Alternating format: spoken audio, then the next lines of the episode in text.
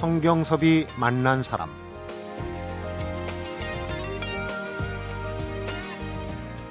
눈동자는 빛이 들어가는 동공과 갈색의 홍채로 나뉩니다. 이 홍채를 보고 그 사람이 앓고 있는 병이나 앞으로 앓게 될 수 있는 병을 알아내는 것이 바로 홍채 진단법입니다. 성경섭이 만난 사람, 오늘은 내 눈 속의 한의학 혁명의 저자 홍채학자 박성일 한의학 박사를 만나봅니다.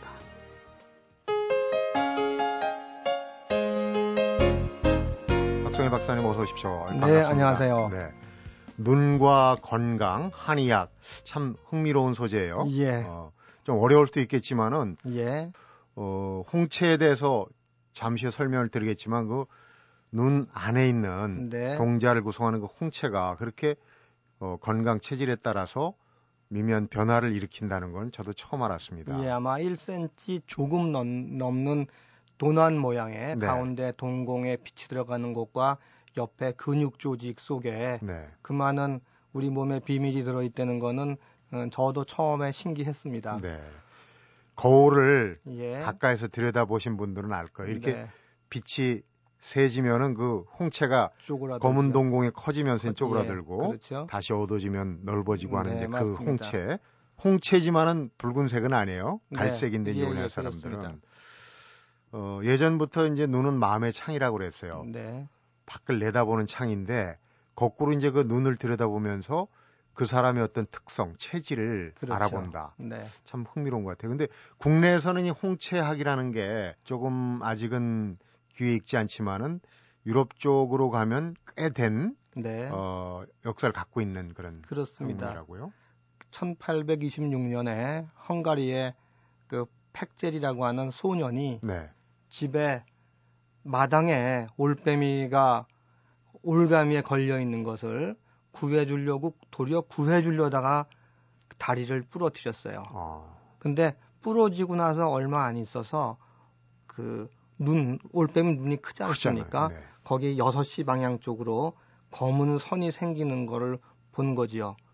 그리고 그 올빼미가 다리를 이제 묶어주고 이렇게 치료가 돼서 꽤 됐는데도 날아가지 않고 몇 년씩 그 정원에 있으니까 아이는 계속 추적해서 관찰할 수 있었고 아, 그 자리가 회복되고 나서는 신선으로 좀 변하는 걸 보면서 아 우리 몸의 변화가 홍채에 나타나는구나 라는 생각을 하게 됐지요. 네. 그리고 이제 그는 결국 의사가 됐습니다. 네. 그리고 자기의 그 과거의 기억들을 모으고 또 의사가 돼서 환자를 보다 보니까 많은 환자를 보고 눈을 보고 하면서 팩제리가 결국은 홍채에는 맵, 지도도 만들었지요. 네. 참 관찰력이 네, 뛰어난 어, 거죠. 뛰어난 네. 그 소년이 결국은 의사가, 의사가 또 됐고 네. 그러니까 이제 그런 홍채를 통해서 어, 진단할 수 있는 정확하게 네. 이제 병을 그러니까 지금 앓고 있는 병이나 올빼미는 다리가 부러졌었는데 현재 병도 나타나고 앞으로 예측되는. 네. 네. 음. 또- 그, 그 당시에 그 증상 말고도 예. 그 이제 뭐 그때는 올빼미지만 사람이 갖고 있는 체질적인 것까지 이게 확장이 되는 부분은 박사님이 시도를 하신 겁니까 아니면은 그 이 시작은 그렇게 됐지만 네. 결국은 독일의 50년대, 60년대 조셉 데크라고 하는 유명한 홍채학자가 독일에서는 사실 우리가 제가 의과대학 다닐 한의과대학 다닐 때 예전에 독일 의학이 되게 많이 발달됐다는 얘기를 했, 죠 네. 그래서 의사들이 유학을 갈 때 독일을 많이 갔는데 독일은 그 일생 동안 한 의사가 보게 돼 있고 음, 또 모든 사람이 돌아가시게 되면 그 사인을 알아내기 위해 또 과거의 몸이 어떤가를 보기 위해 다 병리적인 부검을 한답니다. 아, 그래서 독일에는 환자에 대한 많은 자료들이 남아 있었고 평생 주치 평생 개념이네요. 그죠. 그러니까. 그리고 또 그 조셉 데크는 환자의 눈을 보고 그 사람이 사후에 어, 부검을 통해서 알려진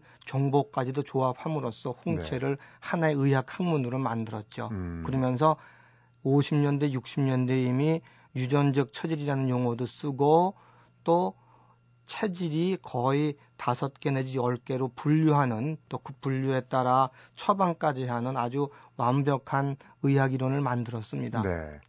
그런데 이제 독일을 비롯해서 유럽의 양의학이죠. 네. 양의학에서 이 홍채학이 네. 그렇게 그 크게 영역을 넓히지는, 넓히지는 못했죠. 왜냐하면 2차 대전 이후 70년대, 80년대 과학이 막 발전되면서 특히 독일이 의료기로 유명합니다. 네. 지멘스라든지 그렇죠. 또 의료기로 대단히 유명한데 아주 고가품의 좋은 의료기들이 나오면서 눈을 보고 진단하는 것 자체가 대단히 원시적인 것처럼 보이게 되고 또 그 홍채로서는 전체를 보는데 서양 의학이 부분으로 넘어가면서 전체를 해석하는 쪽으로부터 멀어지기 시작을 했죠. 네. 그러면서 이제 홍채학이 등한시 됐는데 이제 뭐 다시 이제 80년대 90년대 들어서 유전학이다, 음. 뭐 생명공학이다, 뇌과학이다 하면서 도로 막 나누어서 분석해서 나누던 그 시대가 네. 다시 막 조합하는 시대로 음. 지금 가지 않습니까? 요새 의학의 트렌드가 지금 네, 바뀌는 요새 거죠. 그 가장 많이 쓰는 용어들 중에 통섭이라는 용어 많이 쓰지 그렇죠. 않습니까? 이제 네. 그러면서 갑자기 또 트렌드가 바뀌어가고 있습니다. 그건 음. 아마 제가 보기엔 서양 의학은 어, 화학 의학이라 그래서 45년도에 페니실린에 의해 기적적인 감염을 치료하게 됐죠. 네. 그러다 보니까 한 40년대서부터 한 50년간을 병이 생기면 항생제나 이런 거로 치료하는 화학의학이 무성히 발전을 했는데 네. 전반적인 그 환경이 좋아지면서 감염 질환은 없어지고 지금은 거의 내면적 우리가 그 경화성 질환이라고 하는데 네. 그 감염이 아닌 동맥경화, 뭐 신경계 질환, 뇌의 노화, 노인병 질환 이처럼 어떻게 보면 이제 생활 습관 네, 때문에 습관병, 오랜... 성인병으로 가면서 체질이 중요한 시대로 다시 돌아왔습니다.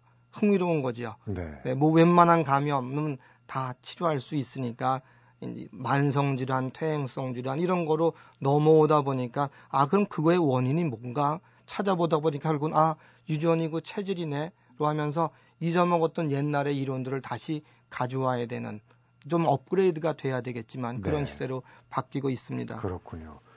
보통 이제 한방 하면은 뭐 진맥을 하거나 예. 얼굴을 보고 체형을 보고 이래서 어떤 체질이나 이런 걸 판단하지 않습니까? 네. 이 홍채 깊이 얘기 들어가기 전에 간단하게 우선 맛보기로 어떤 상태를 체크해서 어떤 질병들을 네. 알아낼 수 있는 거예요? 홍채는 세 가지 요소가 있습니다. 우리가 먼저 보면 눈 색깔이 보이죠. 네. 그러니까 눈의 색깔, 색깔은 멜라닌 색소의 양에 따라 달라지는데 눈이 밝을수록 몸이 상당히 많이 염증성이면서 열이 많이 생깁니다. 네. 그리고 눈이 어두워지고 진하고 진한 갈색일수록 혈액순환 장애와 그 몸이 냉해지는 경향성을 갖고 있기 때문에 음. 밝은 눈서부터 진한 눈을 쭉 한 여덟 가지로 나눠보면 가장 밝은 눈은 한약에서 말하는 소양인, 가장 어두운 눈은 소음인 이렇게 색깔만 보고서도 몇 가지 요소를 나누지요. 그 임상 통계가 다 나온 거겠죠. 예, 그거는 거의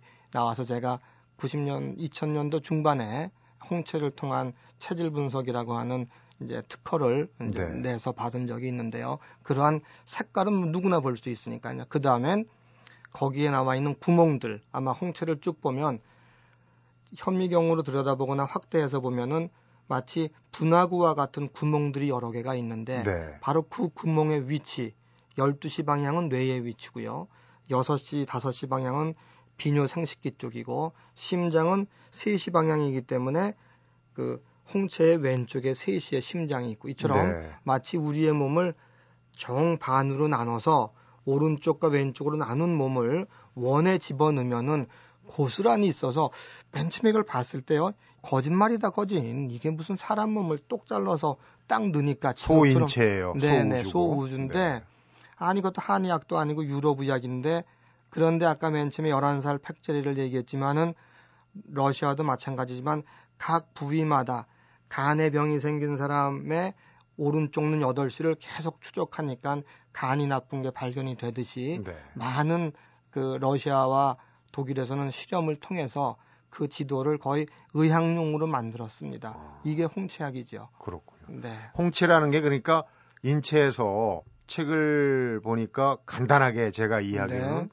그 신경 구조가 외부에 노출된 게 유일하다 눈이 그렇습니다. 맞죠. 예, 그래가지고 예. 홍채가 그런 그 특이한 네. 어, 형질을 발현하는 게 아니냐. 그거는 말씀하신 대로 홍채는 사실은 근육 조직임에도 불구하고 그 우리가 배엽이라고 하는 말을 씁니다. 네. 발생학에서 근육은 중배엽인데 또 신경은 외배엽이, 외배엽임에도 불구하고 중배엽처럼 여겨져야 될 눈에 있는 유일한 이 근육 조직만 신경 조직과 동일한 발생을 이룬 신경 조직 근육이에요. 특이한 기관이군요. 우리 몸. 전체 중에서 유일하게 바깥에 노출되어 있는 신경 조직입니다. 음. 그리고 이 뇌가 형성이 될 때 눈이 중내에서 중내라고 네, 어, 네. 중내에서 빠져나오면서 신경 조직의 다발이 눈을 만들었습니다. 네. 그래서 수많은 신경 조직이 눈에 모여 있고 거기에 또 혈관들이 분포돼 있음으로써 마치 어떤 식이냐면 흡연을 많이 하시면은요. 네. 흡연으로 인한 그 니코틴이 눈 흰자 위에도 낍니다. 아?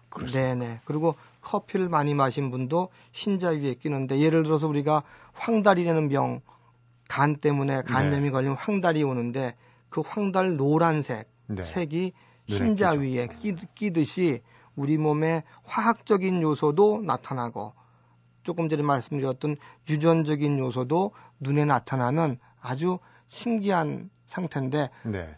아까 말씀드린 왜 그러면 현대에선 그걸 많이 사용하지 않나 한 4, 50년 감염의학과 면역의학, 면역 백신의학 시대에는 이게 별로 중요하지 않았죠. 네. 근데 이제 지금 제일 중요한 질환이 암이죠. 음. 암의 원인의 7, 80%가 유전과 관련돼 있다는 거예요. 이게 이제 의학의 발전이요. 20년 전에는 암과 유전은 30%라 그러다가 네. 지나오면서 좀 70%, 80% 제가 보기엔 나중에는 유전적 소인 플러스 정신적 스트레스와 환경적 요소가 만나면 암이 되는 거로 보기 때문에 네. 어찌 보면 대부분의 암은 이 유전과 관련이 있죠. 음.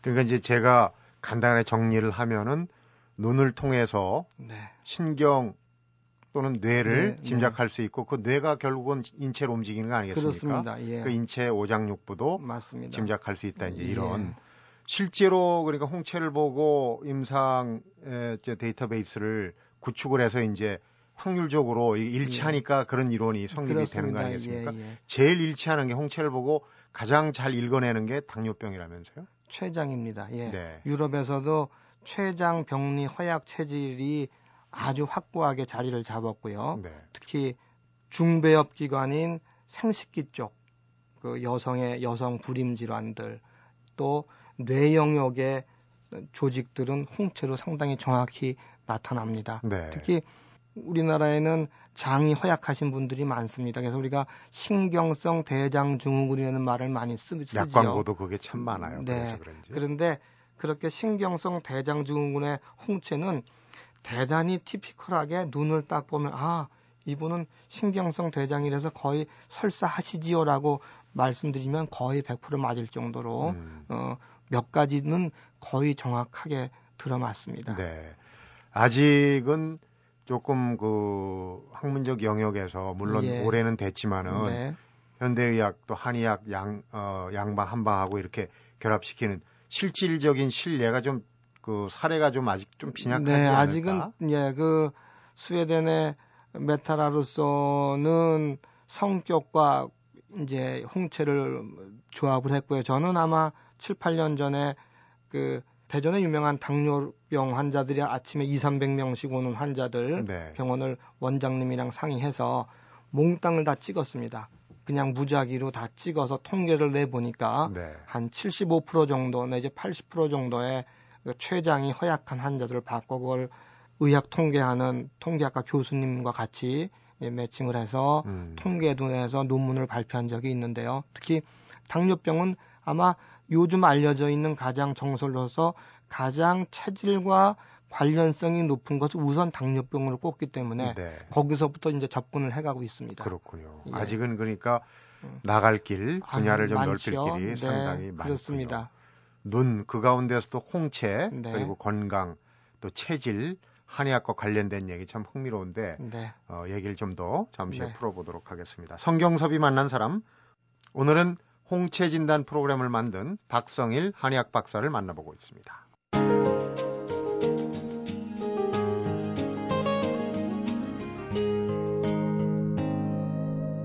성경섭이 만난 사람.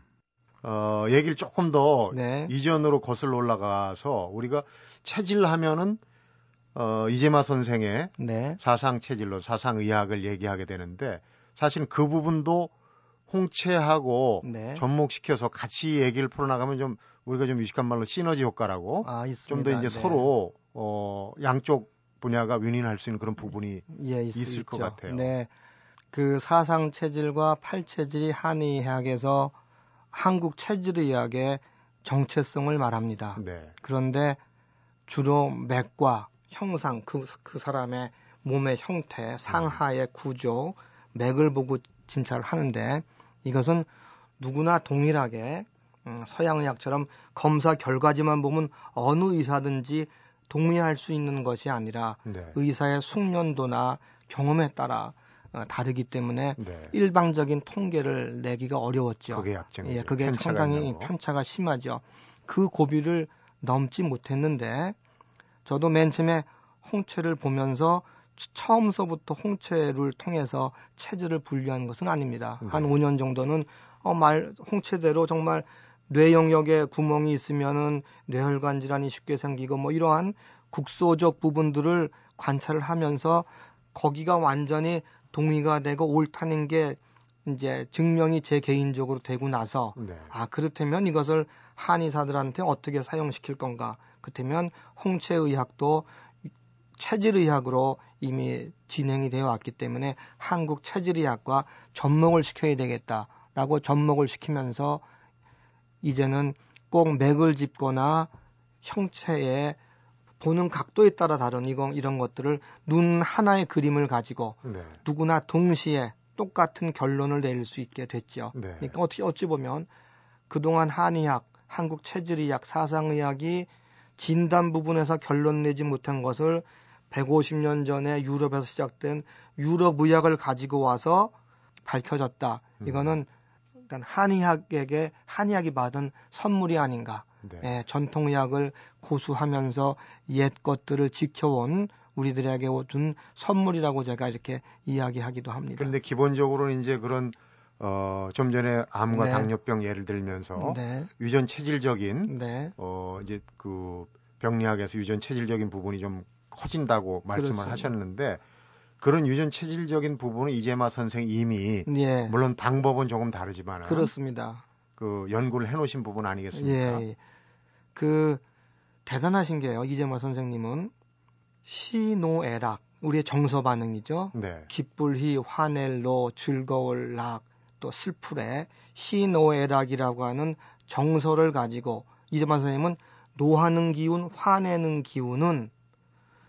소화 기능과 심장 기능을 활성화시킨다. 이렇게 말씀하셨어요. 음, 또는 슬퍼하는 기운은 폐 기능을 활성화시킨다. 이처럼 정서가 우리 뇌와 오장육부에 그 영향을 미치면서 생리적인 그 기능을 유지한다는 것을 말씀을 하셨는데 네. 최근 현대 의학이 뇌과학이 발달되면서 무슨 말을 하냐면요. 내과 질환이라든지 면역 질환, 자율 신경 질환의 대부분이 우리 뇌에서 맨 아래층에 있는 뇌를 파충류뇌라고 합니다. 파충류뇌요. 삼- 네. 지하에. 음. 그다음에 중간에 있는 대뇌 변형계의 감정의 뇌 속에 시상하부가 호르몬, 면역, 자율신경을 조절하는데 이것은 절대적으로 감정의 뇌, 음. 우리의 스트레스, 정서와 100% 연결되어 있다고 합니다. 네. 그러니까 1, 20년 전에 뇌과학이 겨우 발견해낸 이 이론을 120년 전에 이재마 선생님은 이미 아시고 음, 신호애락 감정은 오장육부의 편차도 만들어내고 우리 체질도 결정한 데는 아주 결정적인 말씀을 하셨어요. 네. 그건 대단한 한의학의 예, 아주 보물스러운 이론들이죠. 네, 그렇군요. 어, 일전에 이게 뉴스도 많이 나왔지만은 우리가 이제 그전 국민적으로 정신 네. 건강 네, 또그 질환 이런 부분이 좀 심각하다. 사실 의료의 어떤 혜택을 받는 그런 그 정신질환 네, 국민들이 상당히 적다. 네. 그런 얘기를 하면 이제 건강 검진을 이제 정신질환 포함시켰다는 얘기를 네, 하지 않았습니까? 예. 그런 이제 지금 이재마 선생의 감정, 정신과의 육체의 네. 관계 이런 부분하고 지금 홍채 진단 네. 또그 체질 진단 이런 네. 부분하고 엮여진다면 어떤 새로운 프로그램을 만들 수도 있지 않을까? 예, 제가 그 뉴스를 보면서요. 아, 그 온 국민의 정신 검- 건강을 검진하는 일이 장점도 있고 단점도 있겠다. 왜냐하면 이미 한의학에서는 충동적인 소양인을 이재만 선생님 충동적인 소양인 또는 우울해지는 태음인 음, 또는 아주 신경이 예민하면서 지적이지만 불안해하는 소음인 또는 방탕하거나 예술가적인 기질이 있는 분열적인 태양인 이렇게 아주 상세히 분류를 해놨기 때문에 네. 저는 아예 이것을 그렇다면은 충동성 소양인, 우울성 태음인, 불안성 소음인, 분열성 태양인 여기는 음. 제가 증이라고 안 그러고 성향이라고 말씀을 드렸죠. 네. 이처럼 국민을 다 나눠보면 우울성, 불안, 분열성, 불안성이 다 정신과에서 얘기하는 4대 질환이 몽땅 다 들어가는데 음, 거기에서 벗어날 국민이 한 분도 없죠. 네. 그런 식으로 만약에 설문조사 정도로만 한다 그러면 온 국민을 정신병처럼 여겨지는 이런 부분들을 체질적인 불균형 정도로 해석하면서 네. 아주 극도의 뇌의 기질적인 병변, 병변이나 조정되지 않은 화학적인 불균형이라고 확고한 환자들에게만 네. 치료가 가야 되는데 음. 우리 흔히 우리 사- 살면서요 우울해지는 날도 있고 불안해지는 날도 있지 않은가요? 그렇죠. 그러죠? 그리고 막 흥분이 돼가지고 상상력이 막 분열증처럼 막 나는 일도 있는데 네. 그런 것들을 한국 고유의 체질적인 측면에 그 초점 없이 그런 걸 분석함 없이 설문이나 이런 거로만 한다 그러면 꽤 많은 오차가 생기고 꽤 많은 그 낭비가 생기지 않을까 제가 책에서도 그렇게 이야기를 한번 지적을 했었습니다. 네. 아, 그러니까 이 박사님께서 이 연구하시는 홍채학이 예. 예 전에 한의학의 그 사상 체질론 그다음에 이제 사실은 이 진단이라는 게 그동안 어이 방사선 방사선을 네. 이용한 그 방사선 진단을 많이 하지 않았습니까? 그렇습니다. 네. 그런 이제 그 폐해도 있을 수 있고 비용이나 그, 이런 예. 부분도 문제 있을 음. 수 있고 이런 걸 좀 개선할 수 있는 어떤 돌파가 되지 않을까 하는 생각이 드는데 문제는 이제 이런 진단을 아무리 정확하게 예. 한다 해도 치료 방법을 찾는 게 중요하지 않겠습니까? 네, 그렇습니다. 치료법에 대해서 예. 잠시 한번 여쭤보도록 하겠습니다. 예. 성경섭이 만난 사람 오늘은 동양의 체질의학과 서양의 유전학을 접목시킨 홍치학자죠 박성일 한의학 박사를 만나보고 있습니다.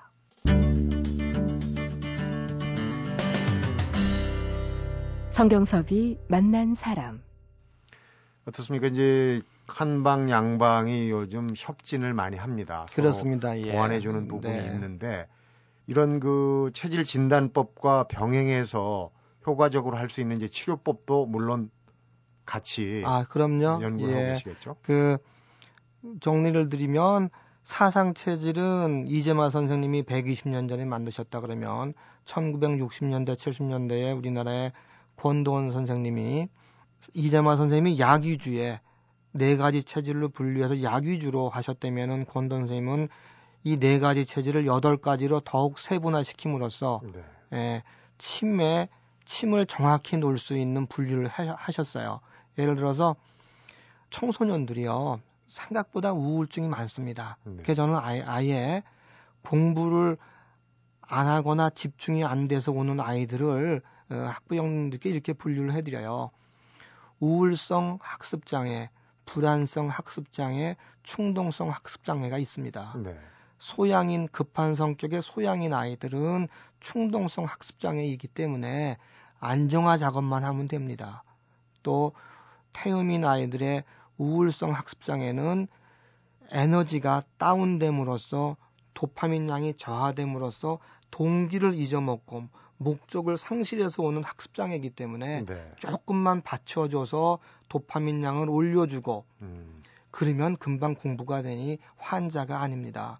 또 이 소음인 아이들의 예민한 소음인 아이들의 불안성 학습 장애는 워낙 예, 소심하고 예민하기 때문에 현재 집중하지 못하고 자꾸 내일 일 모레일 미래 것을 갖다가 불안해하는 게 불안증의 핵심이거든요. 당겨서 당겨서 불안해. 그러니까 네. 당겨서 불안해하다 보니까 현재 에너지를 쏟지 못함으로써 주의력이 떨어지는 학습 장애가 있다면 신기하게도요. 제가 태음인 아이들에게 그 권돈 선생님이 말씀하신 팔체질의 침을 태음인 목양 체질에 이제 폐 기능을 돕는 그건 음. 다른 말로 얘기하면 도파민 양을 올려주는 또 간 기능은 억제시켜주는 이건 가바라고 하는 진정 물질이 좀 덜 나오게 하는 네. 침을 놓으면은요 아이들이 선생님 갑자기 바람이 내 가슴을 지나가면서 머리가 맑아져요. 음. 또 소음인 아이들은 어 기분이 업되면서 용감해지는 것 같아요.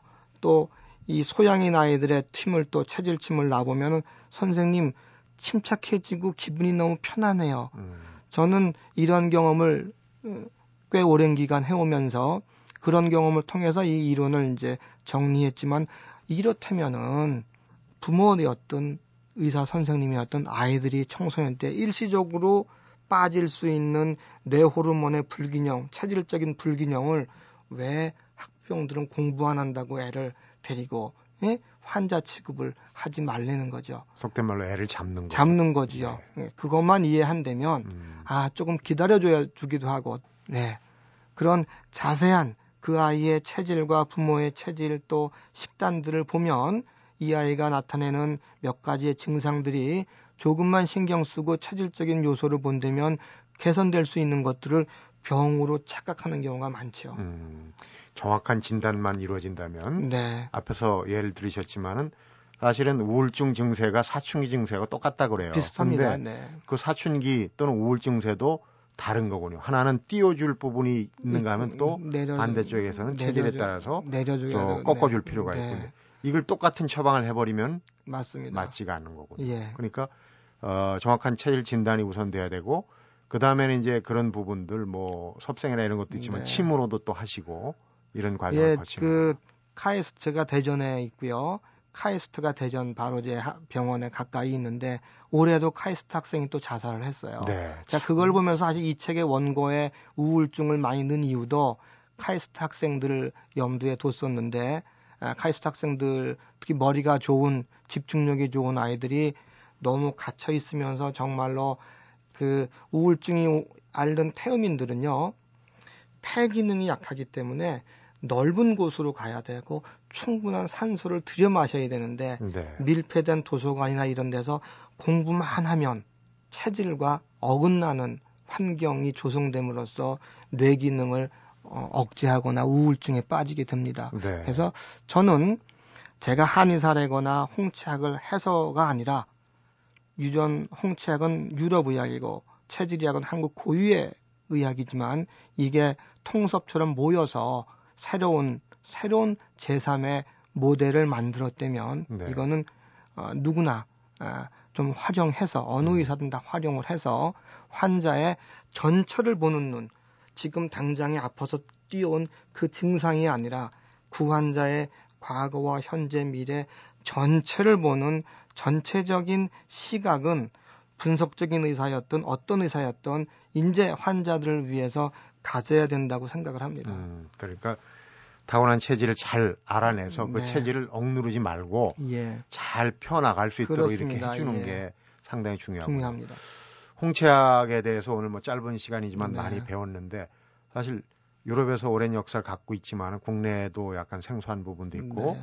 어, 아직 주목을 그렇게 크게 받지 못하는 그런 이유는 거꾸로 뒤집어서 얘기하면 앞으로 이제 홍채학이 나아갈 방향이 아닌가 하는 싶은 생각이 그렇습니다. 들어요. 예. 어떤 부분이 되겠습니까? 어떤 쪽이? 결국은 21세기가 어, 유전학 또는 맞춤의학 시대로 가고 있을 때 이제 한국 한의 한국 의학 한의학 의 양의학을 떠나서요. 네.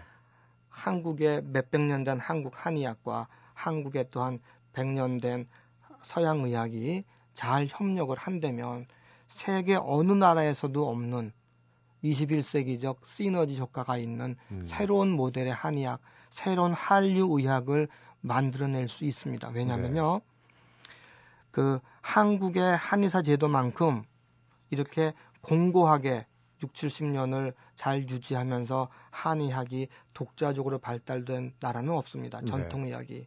그리고 아주 우수한 인력들이 와 있죠. 앞으로도 마찬가지일 텐데 네. 이제는 보다 역사를 역사성을 가진 전통적인 걸 가지고 새롭게 리뉴얼할 수 있는 거에 가장 좋은 도구입니다. 네. 왜냐하면 한의학은 사실은 100년 전 우리 한국과 이 아시아를 지배했던 과학 이론이거든요. 네. 뭐 주역은 마치 점을 보는 거로 알고 있지만 점을 보는 건 아니거든요. 주역서부터 내려온 동양의 과학적인 사상이 어, 현대의 분석적인 거와 일시적으로 맞진 않았지만 다시 데카르트 이후에 나누어졌던 이론을 다시 봉합하려고 발버둥 치고 있는 서양 철학계와 서양 과학계가 어 동양의 이런 좋은 네. 어, 과학 정신이 있다면 이거는 협력해야 된다고 음. 이해한다면 아마 그게 21세기를 우리가 앞서 나갈 수 있는 좋은 바탕이 되지 않는가 이렇게 생각을 합니다. 네. 아, 짧은 시간 내에 홍채학 또 우리 체질을 똑바로 보는 법에 네. 대해서 말씀을 들어봤는데 어, 쓰신 책처럼 내 눈 속의 네. 한의학 혁명 좀 혁명적인 네. 발전이 있기를 기대를 해봅니다. 오늘 말씀 잘 들었고요. 시간 네. 내주셔서 고맙습니다. 감사합니다. 성경섭이 만난 사람 오늘은 내 눈 속의 한의학 혁명을 펴낸 홍채학자 박성일 한의학 박사를 만나봤습니다. 박성일 박사가 책에 이런 글을 남겨놨습니다. 한의학의 기본 자세는 미병이 치지. 그러니까 병이 나기 전에 미리 예방을 해야 한다는 뜻인데요. 또 체질적으로 허점 있는 부분을 보완해주면 그만큼 병마에 시달리지 않을 수 있다는 얘기로 해석이 됩니다. 근데 비단 체질에만 해당되는 말이 아닌 것 같습니다. 예방과 보완, 우리가 살아가는 일에서도 같은 이치가 아닐까 생각해 봅니다. 성경섭이 만난 사람, 오늘은 여기서 인사드리겠습니다.